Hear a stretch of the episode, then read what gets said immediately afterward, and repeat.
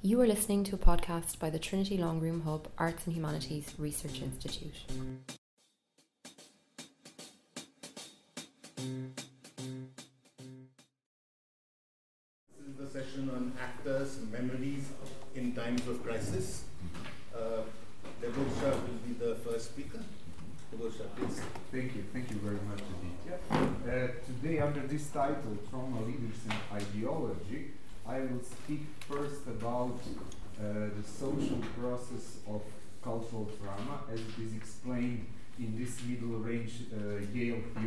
Cultural trauma.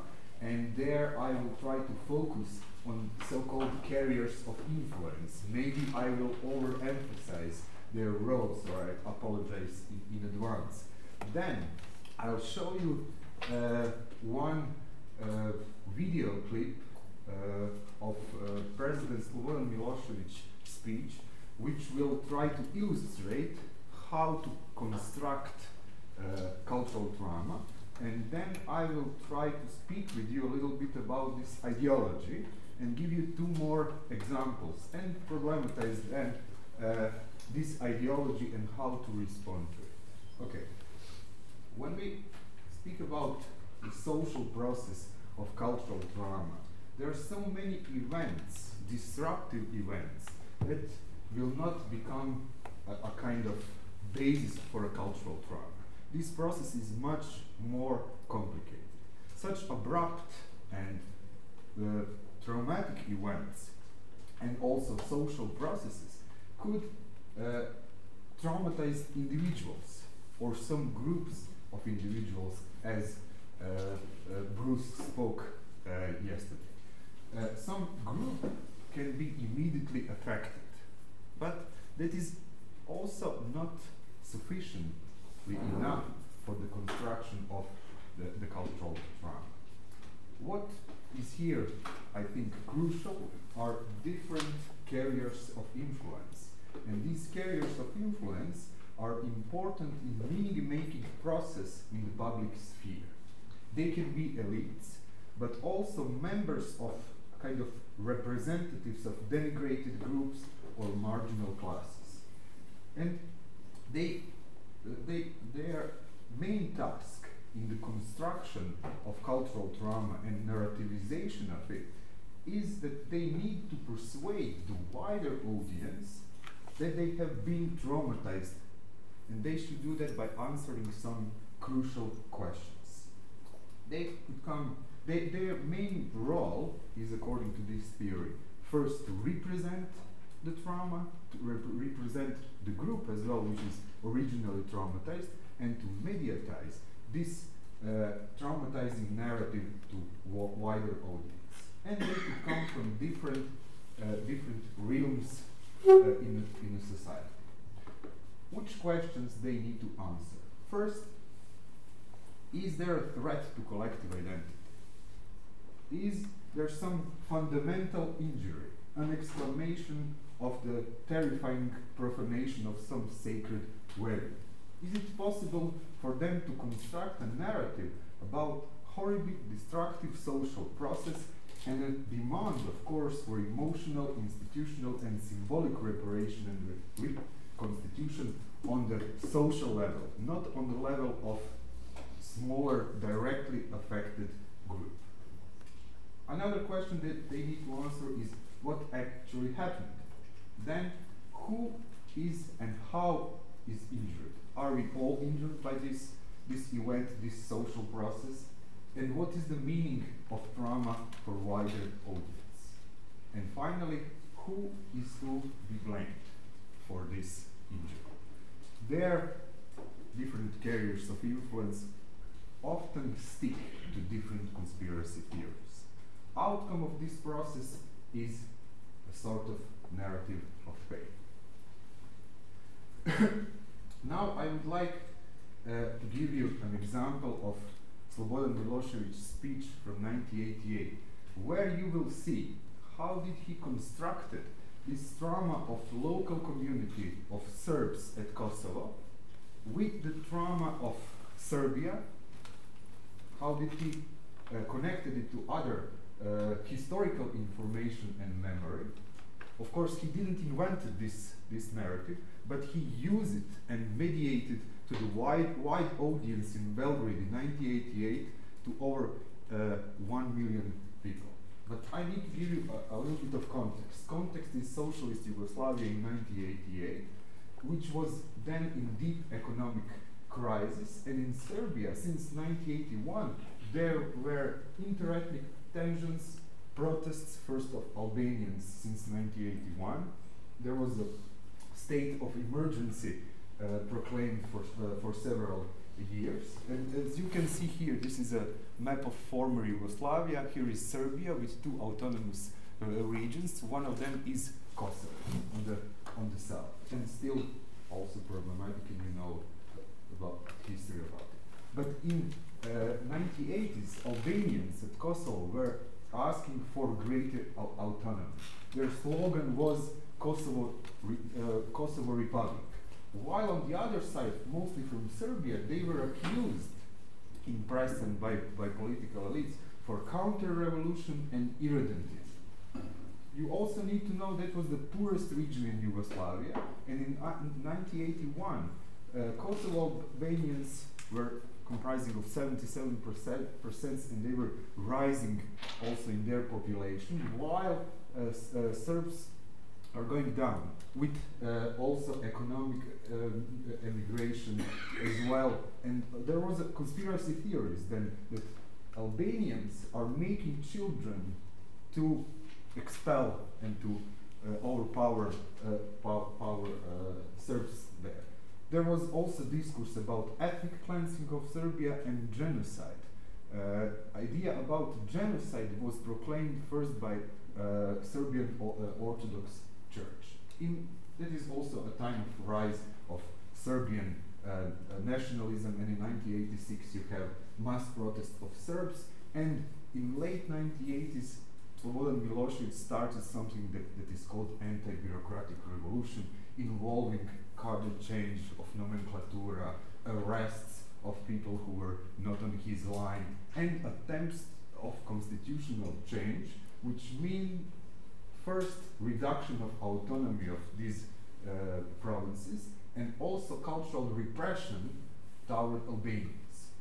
Uh, also, he tried to re-establish what his narrative was that he's trying to, re to re-establish and make equal Serbia to other constituent republics uh, in Yugoslavia because, according to him, uh, Slovenians and Croats, members of nomenclatura Tito and Kardelj, were conspiring against Serbia. That was also explained in one very ominous uh, paper, Memorandum of Serbian Academy of Arts and Sciences, that they tried to make, uh, that they were functioning in the politics. Strong Yugoslavia is possible only with weak Serbia, and it will be weak only if we put uh, these two autonomous regions out of uh, authority of central central state.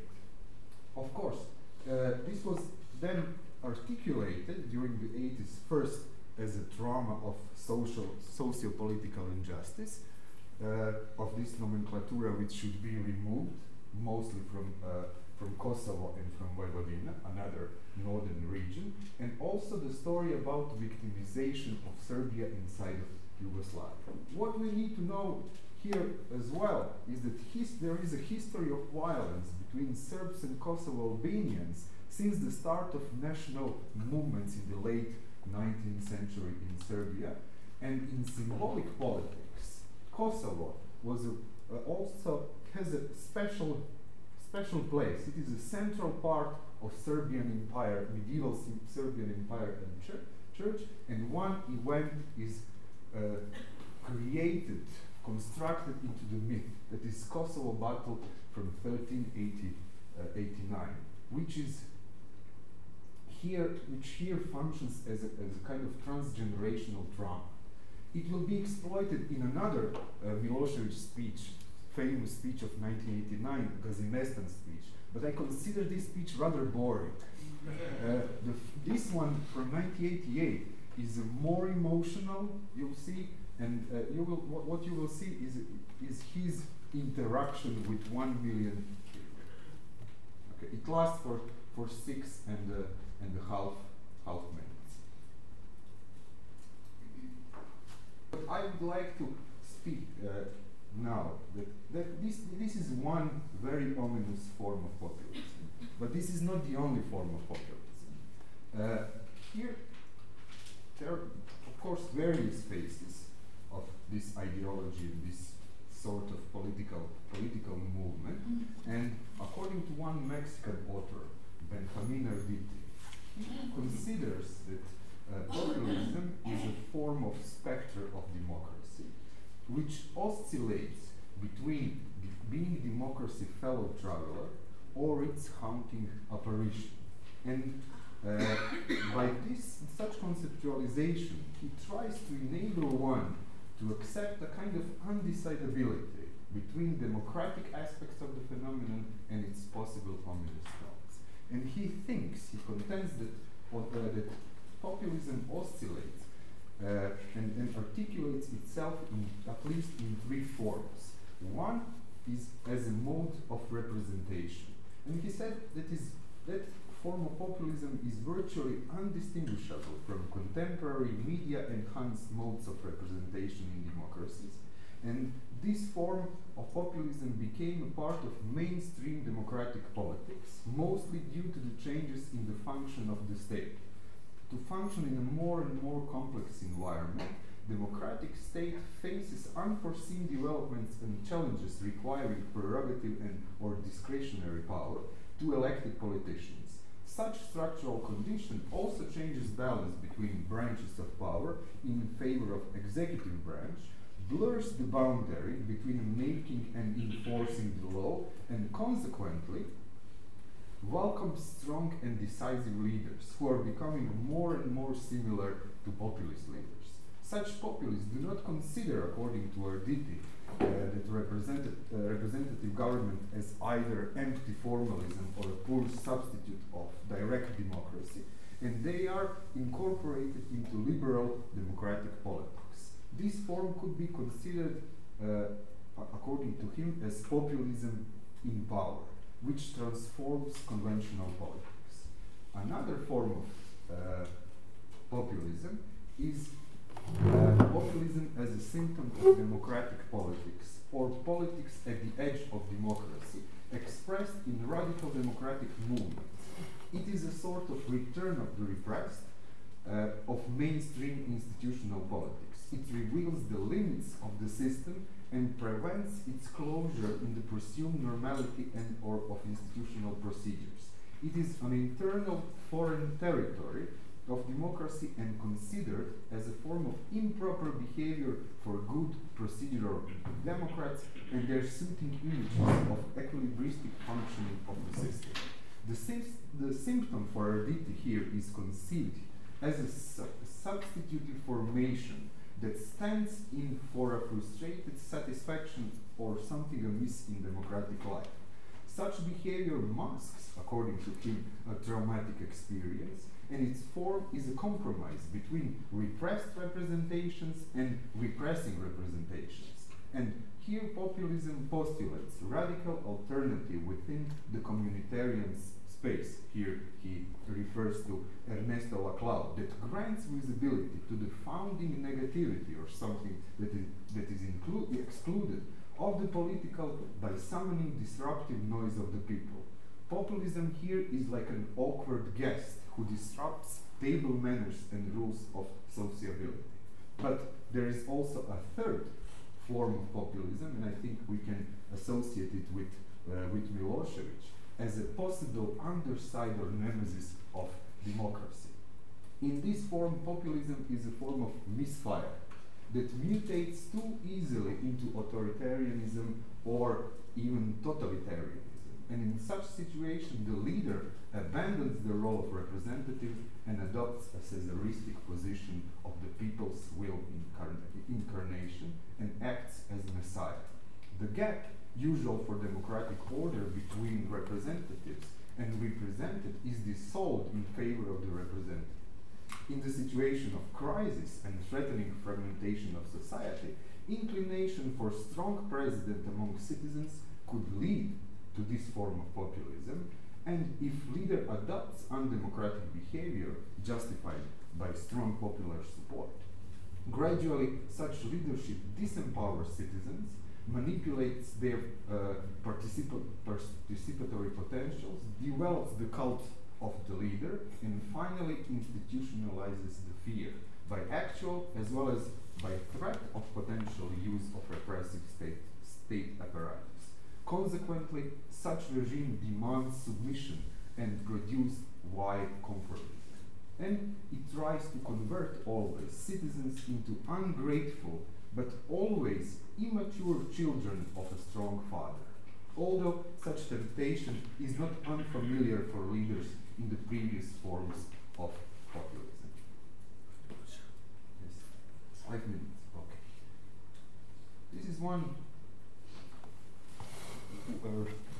one graph which shows different uh, different forms uh, of uh, possible influence of, of populism. And I would like to show you two more videos.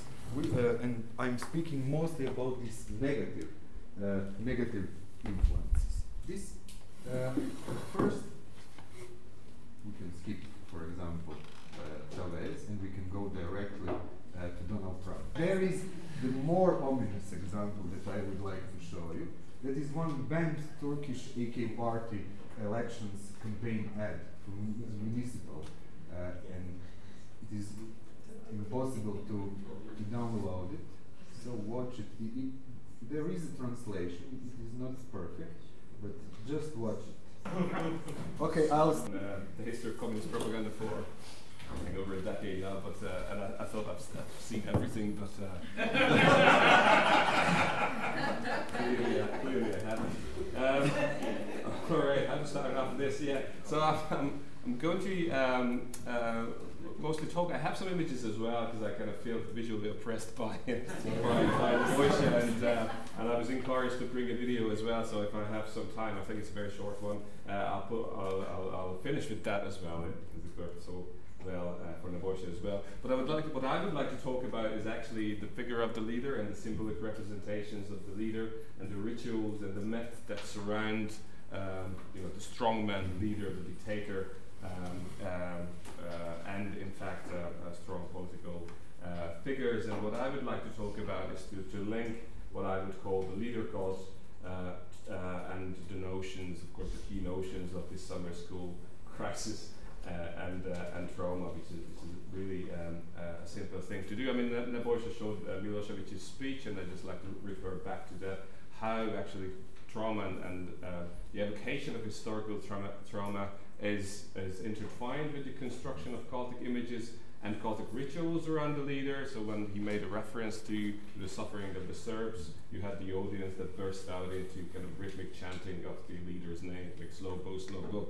So this is, a, a, very good example of how leader cults and uh, and references to historical trauma uh, are connected, and, and I'm going to mention um, uh, additional examples of that. So leader cults, of course, that's a topic that keeps on giving, unfortunately, and there are plenty of examples and and the most common questions I usually get is like, what about this guy and that guy? And then he had a cult as well, of course, but um, I had to make it, um, uh, an arbitrary choice and, and, select a few leaders and a few examples that fit the theme here. Of course, that's a, that's a phenomenon um, that um, uh, became quite important again in global politics, especially since the 2008 uh, economic uh, uh, crisis. Again, there is the rise of the populist leader, there is a popular appeal of the firm hand, as you know, the Trump um, uh, video and, and, the Erdogan uh, video showed as well. These are leaders that advocate, of course, uh, policies that allegedly restore order, restore the greatness of the nation, uh, restore stability, and and and, uh, and you know advocate policies, you know, protect a certain um, imagined way of life. And that's a truly global phenomenon. Um, um, and so you have examples within and without the EU as well. Of course, one of the most common examples that are mentioned um, is, is, of course, the cult around uh, President Vladimir Putin uh, in Russia, which is a well-established and I would argue fully developed cult. But you, you also have uh, um, your man Viktor Orban uh, in, in, Hungary, um, and I would argue that there are um, uh, uh, systematic um, and um, and quite persistent cult building tendencies around his, his, figure as well. But our Brazilian colleagues could also talk about President uh, Bolsonaro uh, recently. There's, of course, Trump, as we've seen. Uh, one could also link uh, the topic to uh, Jaroslaw Kaczynski or his brother Lech Kaczynski, who's actually buried in, uh, in the royal tomb and, and the Krakow castle, which is, which is quite obscure, obscure and ridiculous. Um, but th so there are plenty of examples, um, and, and this is a topic again that we'll uh, keep on giving in the future. So these are uh, what I would argue is that these these are leaders that are um, are actually represented in increasingly cultic terms and with the help of a vocabulary that appeals to mostly emotions uh, rather than than reason. And again, I would argue that some of these leaders by now are surrounded by fully developed leader cult, and Putin would be one example, and Erdogan arguably would be would be another um, uh, but what do I mean by um, uh, leader cult? Um, now, I use this term in a, slightly narrow sense um, and would apply it to the sphere of politics and political figures. I do not um, use the term cult of personality, which is the term that's quite commonly uh, used, and I have my reasons uh, to, to do so. Um, uh, you don't want to get me started on that, although, of course, I'm happy to answer all the questions. Um, so I would use um, um, uh, the term leader cult instead of the cult of instead of cult of personality, and I would also um, make a differentiation between political cults and cult of the celebrity for uh, analytical uh, reasons. Of course, there is a link between the two, but I would argue that political leaders leader cults are deployed with a specific political purpose. Uh, and they uh, are integrated into the into the method of rule, uh, and they are uh, an, uh, an, essential components of the exercise of, of power as well, which is a feature that doesn't necessarily apply to celebrity cults. So a leader cult, uh, I would argue, is essentially a system of myths uh, which embraces text and textual and visual representations, uh, and the system of rituals, which of course includes kind of a wide range of social, repetitive social practices with, with a, with a specific symbolic function. So I would argue that leader, in order to have a leader cult, you have to have myths, you have to have representations, and you have, have to have social practices uh, uh, or rituals. Um, I have argued uh, as well before that the construction of cults actually require institutional support. So you do need a range of institutions, of course, the media, uh, but also government departments, professional organizations, mass organizations, and so on and so on, that support, create, and circulate such representations of the leader and also participate and construct uh, ritual uh, actions. Um, and what I would ar argue uh, as well is that cults are not merely byproducts of authoritarian leadership, but they, again, uh, that's the point I made before, but they do serve a specific political function, uh, which may include integration, mobilization, and so on and so on. And cults are deployed specifically as a method of rule uh, in closed societies. Um, I have also made a differentiation in the past between fully developed leader cults and cultic representations. Uh, I uh, would uh, tend to agree with, with, scholars in the field that uh, fully developed leader cults tend to emerge in closed societies and authoritarian contexts, whereas you may have cultic representations, of course, that are spontaneously uh, created or, or created by by various institutions in a context where you don't have a monopoly of power. Uh, there you may have, of course, cultic representations, also cultic practices as well, but I wouldn't necessarily um, uh, call them leader cults. Um, of course, it depends on the context.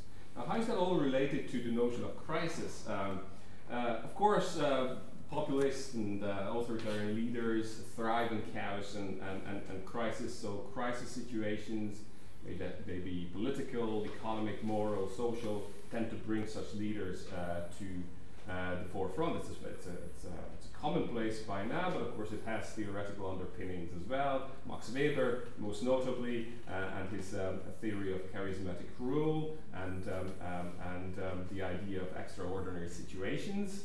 Uh, he argued that uh, charismatic authority tends to emerge in, in extraordinary situations uh, and in times of crisis uncertainty, and general social um, uh, insecurity.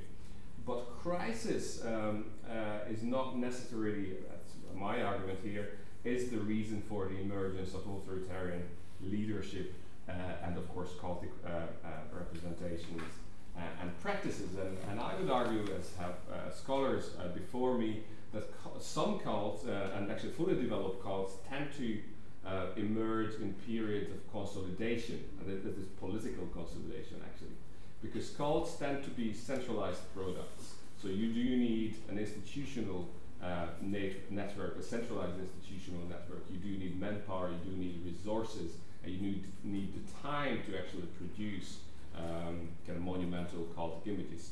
Uh, and of course, in periods of upheaval, you don't that that's not necessarily um, a, a, priority.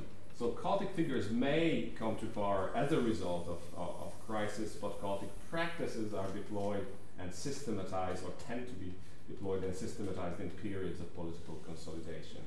Uh, and the cult of Stalin is, is, is a well known example for that. Uh, it wasn't really periods of social and political upheaval when, when his cult uh, was flourishing, so it wasn't the first five year plan, collectivization, it wasn't the Great Terror, and it wasn't the first uh, phase of the Second World War with all the military losses when the cult was actually built intensely, but it was uh, periods of consolidation. Of course, that's, that's a very relative notion in the Stalinist context, but it was between 1934 and 1936, and of course, in the late 1940s, uh, with, with, his 70th uh, birthday in 1949. Um, uh, when uh, th- those were the occasions when, when the cult was really uh, intense, and those were the periods of relative uh, peace and, and, and consolidation and stability. Um, Right. So uh, the argument I would like to uh, make, uh, oh, just another uh, point about about crisis. So so crisis may present an opportunity for for cults to grow in intensity or cults to emerge, but it's not necessarily uh, uh, crisis that causes costs to rise. In fact, it's sometimes and it's quite often the other way around. so it is the rise of populist authoritarian leaders to power that causes and escalates crisis uh, situation. Uh, so that's an important point that I'd like to make. Another point that I'd like to make in relation to crisis uh, is that such leaders often create the illusion of a crisis uh, in order to justify, of course, their political uh, position. So the, the, the, overall point that I'd like to make in relation to that, and this actually goes back to Rosemary's point about, you know, what do we mean by crisis and, and how arbitrary the definition of crisis could be, because in, in relation to cults, um, crisis and consolidation actually go hand in hand. Um, and in the representation uh, of such leaders and, and, emergence of cultic representations of such leaders, both crisis and consolidation uh, play a very, very important role. Now, why do cults and cultic representations matter? Um, now, I would argue uh, that uh, one can make a relatively uh, accurate, educated guess um, about the kind of leadership a leader would implement when coming to power on on the basis of how a particular leader is represented when there isn't a monopoly of power. In other words, uh, cultic representations, as well as more developed cults, serve as barometers uh, that indicate the degree of authoritarianism uh, in, in, a, in, a, in, a, specific uh, social and political uh, context, and they kind of serve as, a, as an indication of the trajectory a leader would, would, would follow. Um, now, what is the role of trauma in this? I mean, uh, it was represented before uh, in, um, in uh Milosevic's text. This is a subject that's actually relatively understudied. Um, so, leader uh, scholars of leader cults um, haven't engaged with the notion of cultural trauma before. Um, but, uh, but it, it is, uh, I mean, as, as the video demonstrated, of course, references to historical trauma is often for the core elements of, of cult building practices, one could, of course, the most obvious example would be Nazi Germany and, and the Hitler cult, and of course, the, uh, the, the, the, the, historical trauma in that case was the Peace Treaty of Versailles, uh, which was considered as a humiliation uh, and um, uh, of, of, you know, to the German nation, uh, and constant references to, to the Versailles Peace Treaty, and of course, all the conspiracy theories around that, that you know, the stab in the back and so on and so on myth were integrated into um, into the imagery of, of, Hitler, and of course it, that, they boosted his popularity as well, and it remained um, integral part of his of his cult. So historical um, events perceived as traumatic often form uh, integral part of the imagery of, of cultic uh, uh, leaders and of course representations of histor- cultural representations of historical trauma, but also political representations of historical trauma tend to embrace the entire political community, um, and they rarely denote individual uh, examples uh, of trauma. And, that is, and, and I would also argue that uh, representations of, of trauma uh, are highly selective, uh, of course, in a political context, and this is not uh, contained on the package, but they may contain traces of fiction uh, as well, large, large, huge traces of fiction. Um, in fact, and I'm, I'm, going to mention examples to underline these points um, in the second half. Of this of this paper. So I have three examples that I'm going to talk about very very briefly, and I'm just highlighting the key points here, and we could have kind of more substantial discussion during co the coffee break or in the Q&A session. Um, the first historical example comes from Hungary and it actually highlights how crucial references to historical traumas could be and how central they are in cult building practices. That's an example that comes from interwar Hungary. Uh, the second uh, example would actually be uh, related to Stalin uh, and the cult of Stalin, and, um, and I would like to illustrate uh, how selective uh, the selective aspects of representing trauma and, and the importance of actually forgetting or suppressing um, uh, historical trauma in order to build up cultic images of a, of a leader. And the third case, of, well, it will be about, of course, Orban, and uh, uh, we'll see what we can make uh, of it. Now, the first example would be um, Miklos Horthy from um, Hungary. I mean, of course, this may sound like a ridiculously obscure example to uh, to some of you, but uh, it does highlight the the, um, the very uh, intimate uh, link between cult building and and historical trauma. Um, and those of you who don't know, Miklos Horthy was the was the last admiral of the Austro-Hungarian uh, navy and led some successful military operations in this very region, actually around the Bay of Kotor. Um, uh, in Montenegro. Uh, so he had a military career, career in the imperial, a very successful one actually in the imperial army. And after the war, uh, after the collapse of the empire, he assumed the role of regent in Hungary and presided over kind of radicalizing right-wing authoritarian regimes that collapsed quite spectacularly during the Second World War as well. Now he was surrounded by by a gradually intensifying that embraced well part of dynastic traditions, but it's not part of our discussion today, as well as novel forms of, of representing military figures um, in the interwar uh, period. But the core component of this cult, and that, that, this is what I would like to argue, was defeat. Um, uh, in the First World War, and of course uh, the peace treaty of Trianon of 1920 um, was part of the Versailles Treaty system that of course um, uh, consented to the dissolution of, of, of, historical Hungary. Now, this was considered as a trauma, as, as, a major historical trauma at the time, and in fact, revisionism and irredentism were the, were the most important aspects of interwar uh, political ideology and propaganda. So, revisionism and irredentism was everywhere. It was represented in, in political discourse. These themes were represented in literature, in visual arts, in music. There were prayers. Um, that, that kind of represented this, this theme and so on and so on. Um, so one could argue that this specific historical event, uh, the Trianon Peace Treaty and the dissolution of historic Hungary assumed the characteristics of cultural trauma in this specific uh, context. Now, of course, Horthy's cult was intimately intertwined with this representation as well. He was considered and represented as the savior of the nation that saved Hungary from total destruction. He was considered as the builder of the nation. These are quite archetypal images, by the way, which is another issue we could talk about. Who stabilized kind of Rump Hungary, as it was called at the time.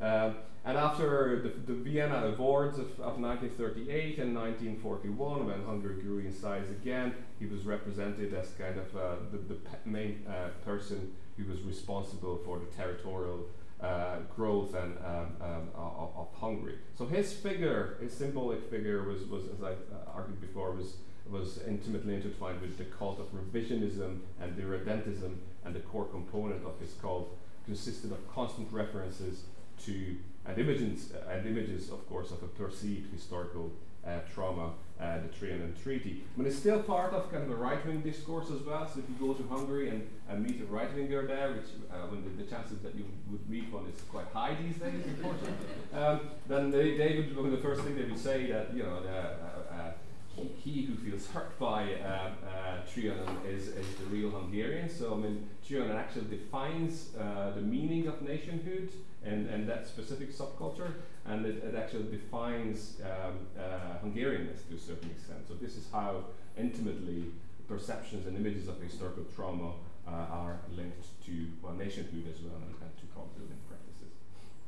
Um, so this is uh, this is Horthy uh, there, uh, and uh, again this is this is an image that that represents. Um, um, uh, the connection between his cult and, and the dissolution of historic Hungary.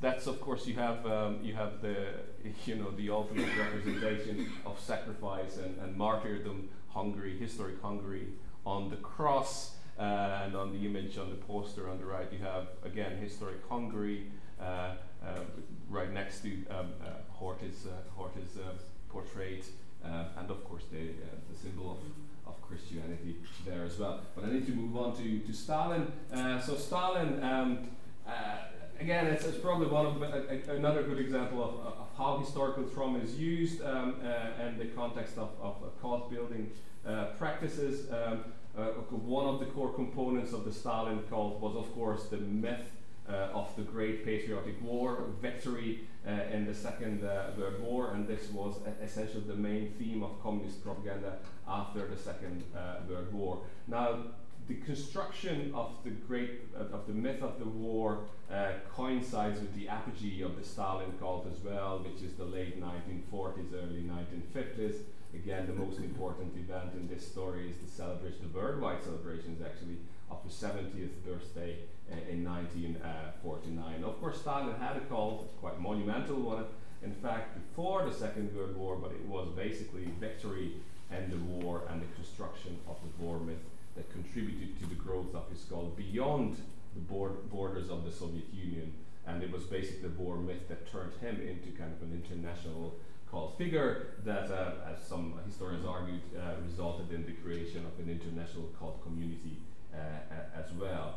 Now, the key tropes in, in the representation of the war um, uh, were, of course, suffering and sacrifice. The suffering and sacrifice of the Russians mostly. Uh, you know, there were references to other Slavic people peoples as well, but it was basically, uh, suffering and sacrifice was essentially monopolized uh, by the great Russian nation, as Stalin uh, called this before. So it was argued that it was through the sacrifice um, of, of the Russians and through, of course, Stalin's genius that Europe recovered its freedom. So you have, you know, the notion of sacrifice linked with the cultic imagery of Stalin that, um, you know, in, in, combination produced uh, this myth of the war. So this is again how the cult of Stalin uh, and um, uh, and um, um, the cult of the war uh, was intertwined. I mean, as this is an image that depicts Stalin as, as the as a great commander and the war, obviously. And the best example, and, if I had uh, longer time, or if this was an, an, actual class, I would show this uh, uh, episode uh, uh, to you. This is this is uh, from a film called The Fall of Berlin. Um, some of you might have heard about this. This is a you know the quintessential propagandistic representation of, of the war myth. It was produced in 19, 1950. It's hilarious. Uh, I would highly recommend it to you.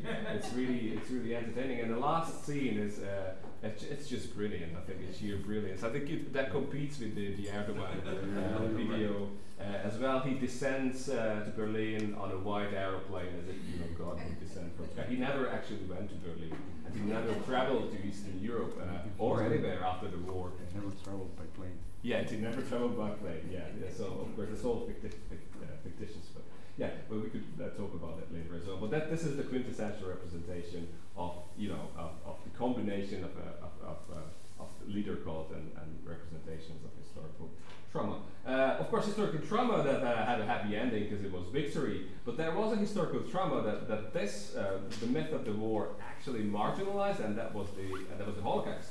So basically, the, the myth um, um, of the war uh, and the you know, construction um, um uh, of the myth of the war left no place for representations of the Holocaust as a trauma in post-war uh, Soviet Union and in post-war Eastern Europe as well, uh, actually. So this resulted in a, in a, paradoxical situation that you had the territories uh, on which, uh, where the majority of, of Europe's Jews were murdered, were killed, but the trauma of the genocide was not commemorated by the regimes that defined themselves as anti-fascist.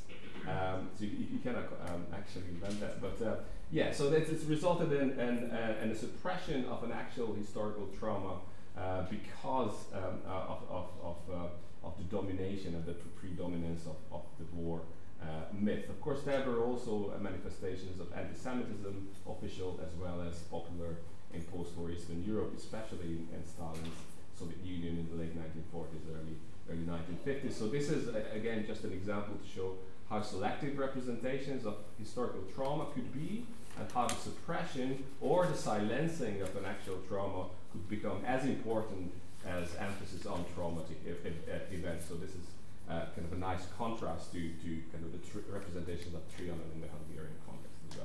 Now about Orban, and let's jump to the last uh, uh, example there. Um, of course, uh, trauma is not really um, represented there, I would argue, but crisis is. Um, uh, he, he has certainly become a, it's kind of a, a sad that I don't have to introduce him anymore to the international audiences, but because he's now a wide, uh, widely known figure. Um, yeah, so the result why uh, I don't intend to return uh, to Hungary for some time. Anyway, uh, so uh, so the crisis, the element of crisis, and I would argue that there is, there are uh, very obvious and blatant cult-building tendencies. Um, uh, around his figure, especially since 2015, and I would argue that the trope of crisis is actually one of the most, one of the fundamental building blocks of his cultic persona. Uh, and that crisis is actually the main theme of government propaganda uh, even today. This was a notion that was codified by the by the uh, constitution that um, um, they passed. Uh, it's actually labeled the post 1989 years. It's actually you know the history of Hungarian democracy. Um, uh, you could say as, as, as years of turbulence. You know, unpredictability and uncertainty, and the, and the notion of crisis and the trope of crisis remains the key component of government's communication strategy or propaganda.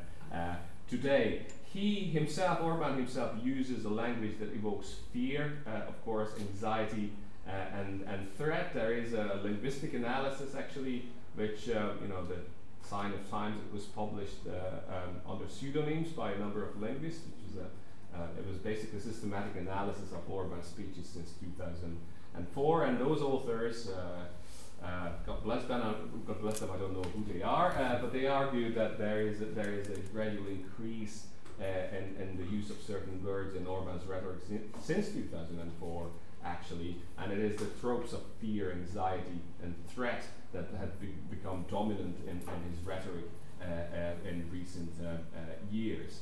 So there's a trope of a nation under threat, really, which is the this is the key motive, just like uh, you know in the case of Milosevic.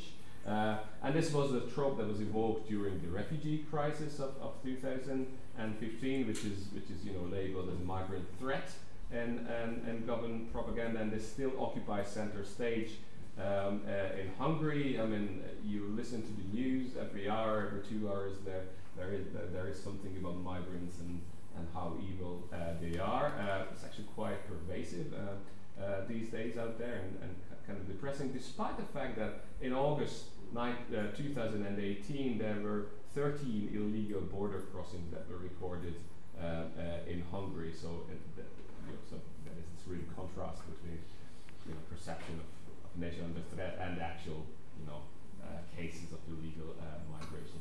13.